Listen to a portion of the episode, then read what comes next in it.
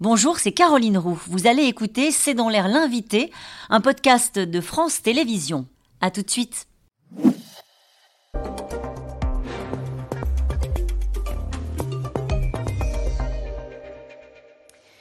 Bonsoir à toutes et à tous, bienvenue dans C'est dans l'air. Mon invité ce soir est Gilles Babinet. Bonsoir. Bonsoir. Vous êtes entrepreneur conseiller à l'Institut Montaigne sur les questions du numérique. Vous êtes également coprésident du Conseil national du numérique et digital champion France, c'est comme ça qu'on dit, hein, auprès de la Commission européenne. Encore merci d'être à mes côtés pour essayer de comprendre ce qui se cache réellement derrière Chat GPT. Alors les gens qui nous regardent ont peut-être vu passer euh, ce nom-là dans le débat public ces derniers temps. On peut juste rappeler que c'est un robot conversationnel qui reprend la syntaxe humaine dans toutes les langues et qui peut à peu près répondre à toutes les questions. C'est-à-dire à la fois donner une recette de cuisine et en même temps faire une lettre de motivation, de motivation ou faire euh, une, une, présentation euh, sur n'importe quel sujet. au fond, est-ce que c'est le début d'une révolution Chat GPT oui, c'est sans doute une rupture forte. Euh, alors, ce sont des technologies qui sont présentes depuis longtemps, mais pour nous, Européens, et d'ailleurs aussi Américains, c'est le moment où tout le monde peut se rendre compte que c'est super puissant. Euh, Est-ce que vous pouvez nous expliquer comment ça marche? J'imagine que vous avez essayé. Oui, j'ai passé pas mal de temps dessus, je me suis bien amusé d'ailleurs. Ben, en fait, euh, à la différence d'un moteur de recherche où vous posez une, une question, vous avez des liens qui vous conduisent vers les résultats, Là, vous avez un petit texte qui vous répond, euh, un peu comme je le fais actuellement, à la question que vous venez de me poser. Quelle que soit la question quelle que soit la question. Alors, avec un degré de pertinence qui est variable, il y a beaucoup de gens qui notent que euh, ChatGPT fait un certain nombre de fautes. Euh, il faut lui laisser le temps de progresser, mais ce qui est impressionnant, c'est que vous avez vraiment quelque chose de très structuré avec une introduction, un développement et une conclusion. C'est intéressant parce qu'on est passé euh, de Siri, hein, euh, tous les gens qui nous regardent ont peut-être utilisé sur leur smartphone, dit Siri, euh, quel temps va-t-il faire demain? C'est quand même le niveau zéro de l'échange. Hein. c'est assez, ça fonctionne sans doute très bien, mais on ne peut pas avoir une conversation. Là, est-ce que vraiment cette intelligence artificielle montre, fait des prouesses Vous voyez ce que je veux dire? Est-ce que c'est encore un peu lourd par rapport à la conversation qu'on pourrait avoir tous les deux? Ou est-ce que ça vous a surpris dans la qualité des réponses? En fait, je, pense que ce qui m'a beaucoup impressionné, c'est d'arriver de le mettre à la disposition de tout le monde. Ces technologies, elles existent depuis assez longtemps. Ce qu'il y a à l'intérieur de ChatGPT, c'est des technologies qui ont été inventées il y a 10 ou 15 ans. Donc c'est quand même ah pas très récent. Euh, et, mais la, la, beauté de, de ChatGPT, c'est vraiment de l'avoir industrialisé à une échelle qui est que... Tout le monde, peut y avoir accès. Tout le monde peut y avoir accès. Et ça, c'est remarquable.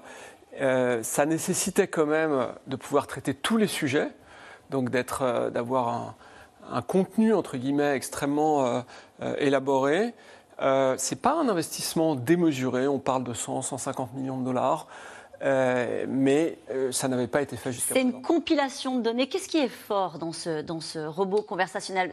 Il a intégré des langages, il a intégré la syntaxe, il a intégré des données. Qu'est-ce qui est fort dans ce qui Alors, d'abord, il y a l'architecture qui utilise deux technologies différentes d'intelligence artificielle. Je ne vais pas entrer dans le détail. Je vous remercie. voilà. et puis, il y a le fait de l'entraîner et de trouver une technique d'entraînement qui soit semi-autonome, c'est-à-dire qu'il y a des gens qui vont le superviser pour certaines choses, pour d'autres, il va s'entraîner un peu tout seul. Et, c'est, en fait, c'est d'avoir été très pragmatique dans la façon dont on met ça en œuvre et de l'avoir bien fait. Et on voit bien les implications que ça a déjà, puisque dans certaines facultés, on a vu arriver des copies euh, recrachées par, euh, par les étudiants, par ChatGPT, dans les entreprises. Euh, les, les, les Français, et pas que les Français, le monde entier s'est approprié cet outil. Oui, je crois que dans tous les domaines, on peut utiliser ChatGPT. Moi, je me suis amusé à faire du code informatique avec. C'est très amusant. Et c'est très amusant parce qu'il y a certaines choses que vous mettez énormément de temps à faire qui fait en deux minutes. Et réciproquement, il y a des choses qui vous semblent tellement idiotes que vous vous dites mais pourquoi est-ce qu'il s'est trompé sur cette, euh, cet aspect-là? Et encore une fois, il va s'améliorer. Est-ce que c'est l'an 1 de euh, l'intelligence artificielle? Est-ce que c'est un point de départ? Je, pense. Je pense que c'est ce qui nous permet de comprendre. Et c'est ça le plus important, c'est que les gens comprennent. En Chine, il y a eu un moment, en 2016, euh, le champion de Go, Lee Sedol, s'est fait battre par euh, une machine qui a été conçue par une filiale de Google qui s'appelle DeepMind. Et ça a été un traumatisme. Je vous assure, moi j'ai été en Chine plusieurs fois depuis. Et je me souviens être monté dans un taxi et le taxi m'a dit Mais vous savez, euh, Xi Jinping a dit Maintenant, il faut que tout le monde comprenne l'intelligence artificielle, y compris les chauffeurs de taxi. Et il m'a montré un petit livre qui avait été fait exprès pour les chauffeurs de taxi, pour qu'ils comprennent l'intelligence artificielle à cet égard. Vous voulez dire qu'on n'a pas encore saisi ce qui nous attendait? On ne comprend pas que c'est une révolution d'une ampleur comparable probablement à l'électricité ou au pétrole. C'est vraiment, euh, c'est très. Parce que la ça va impacter notre quotidien, ça va impacter des filières professionnelles. En fait, justement parce que ça va tout impacter. C'est-à-dire que vous avez de l'intelligence artificielle à peu près partout depuis assez longtemps. C'est-à-dire que vous en servez plusieurs fois par jour. Par La exemple. plupart de vos applications, Oui. le truc tout bête, c'est vous tapez un mot, ça corrige. Ça, potentiellement, ça utilise des petits morceaux d'intelligence euh, artificielle. Puis on a commencé à perfectionner. C'est plus le mot, c'est le début de la phrase. Puis maintenant, là, aujourd'hui, je tapais une phrase et ça m'a sorti six mots d'un coup. Voilà. Et donc, la beauté, c'est d'avoir, de comprendre le contexte euh, et c'est en train de le faire. Alors, je vous propose d'écouter le professeur Emmanuel Bibot, euh, parce que l'IA, l'intelligence artificielle, est aussi ut- utilisée depuis quelques années euh, dans la médecine. Il met en garde, lui, euh, contre. En tout cas, il dit qu'il faut des garde-fous nécessairement euh, appliqués dans le cadre de la médecine pour euh, progresser euh, avec l'intelligence artificielle dans ce domaine spécifique de la médecine. On l'écoute. à mon sens, l'IA doit être un outil parmi tous, les, tous ceux dont on dispose, comme le stéthoscope, qui est un vieil outil, mais dont on se sert encore. Donc l'IA, c'est l'outil du 21e siècle. Et donc, il ne faut pas non plus le diaboliser. Et il va falloir réfléchir à comment on fait pour euh, s'approprier ces outils-là, euh, aussi leur appliquer, entre guillemets, le serment d'Hippocrate, puisqu'au final, c'est très très important que ces outils soient développés aussi par des médecins, parce qu'on est les seuls à avoir prêté ce serment-là.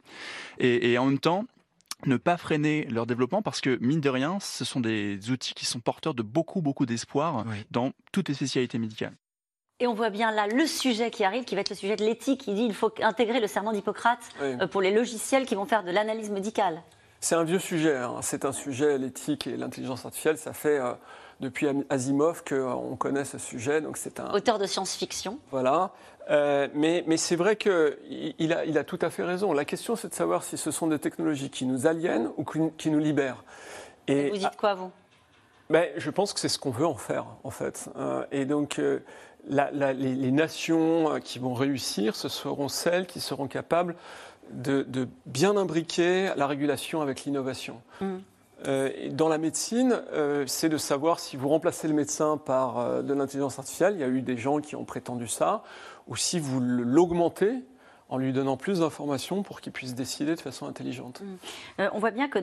Alors vous allez me dire si je me trompe, mais ce sont plutôt les, métiers de service euh, qui vont être impactés, là où la révolution industrielle impactait euh, le métier de l'ouvrier. Est-ce que, est que quand on se projette sur les 10-15 prochaines années, il y a des filières professionnelles qui, vont, qui sont amenées à disparaître et des nouveaux métiers qui vont émerger nécessairement? Mais, Ou est-ce que de toute façon, comme le dit euh, Jean-Noël Barrot, qui est ministre en charge du numérique, il dit l'IA ne remplacera pas l'intelligence humaine?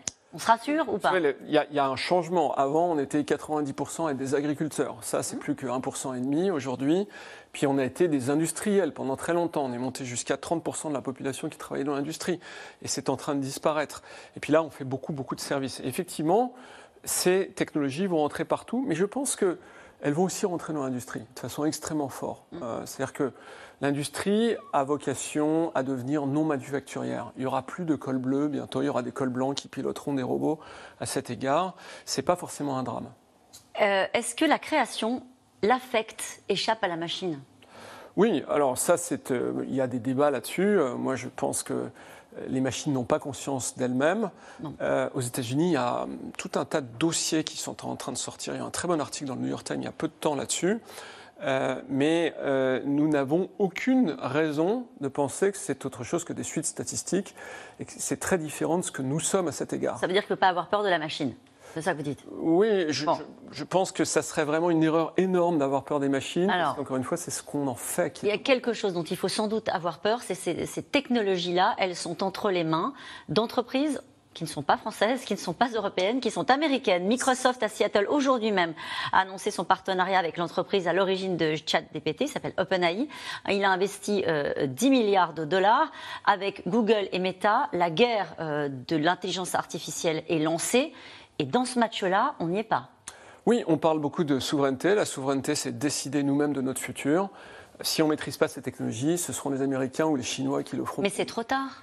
Non, c'est vraiment pas trop tard. Vous savez, la chose la plus importante, c'est le capital humain, et on l'a. Euh, ce que je disais à l'instant, c'est que, et avant de venir ici, c'est que les plus grands inventeurs de l'intelligence artificielle, c'est des Européens. Ce sont des gens qui sont Oui. partis euh, aux États-Unis entre il y a 5, 10, 20, 30 ans. Ouais. Et donc, on a fait ces cerveaux-là. J'étais hier soir avec Cédric Villani, qui mmh. est un mathématicien, mathématicien et qui abondait dans ce sens-là, qui disait mais on a tout le capital humain. On a essayé de faire un moteur de recherche européen, ça n'a jamais marché. Et parce qu'on a copié les Américains bêtement. Bon. Et ça, je crois que c'est une erreur à ne pas reproduire. Euh, ce qu'il faut, c'est aller dans des endroits euh, où euh, il n'y a encore personne. Et c'est un enjeu de souveraineté, nous dites-vous aujourd'hui Oui, c'est un enjeu de pouvoir choisir ce qu'on veut faire nous-mêmes. On a des valeurs, on a des choses qui, qui nous tiennent à cœur, de la culture, gardons-le. Merci beaucoup d'avoir été mon invité. On va poursuivre cette émission C'est dans l'air avec les bénéfices de Total. Total, les milliards et la polémique. C'est le titre de cette émission. Avec, à tout de suite. Merci d'avoir écouté C'est dans l'air. Comme vous le savez, vous pouvez désormais écouter l'intégrale, mais aussi l'invité ou vos questions à nos experts. Tous ces podcasts sont disponibles gratuitement sur toutes les plateformes de streaming audio. Et pour le replay vidéo, c'est sur France.tv, bien évidemment. À bientôt.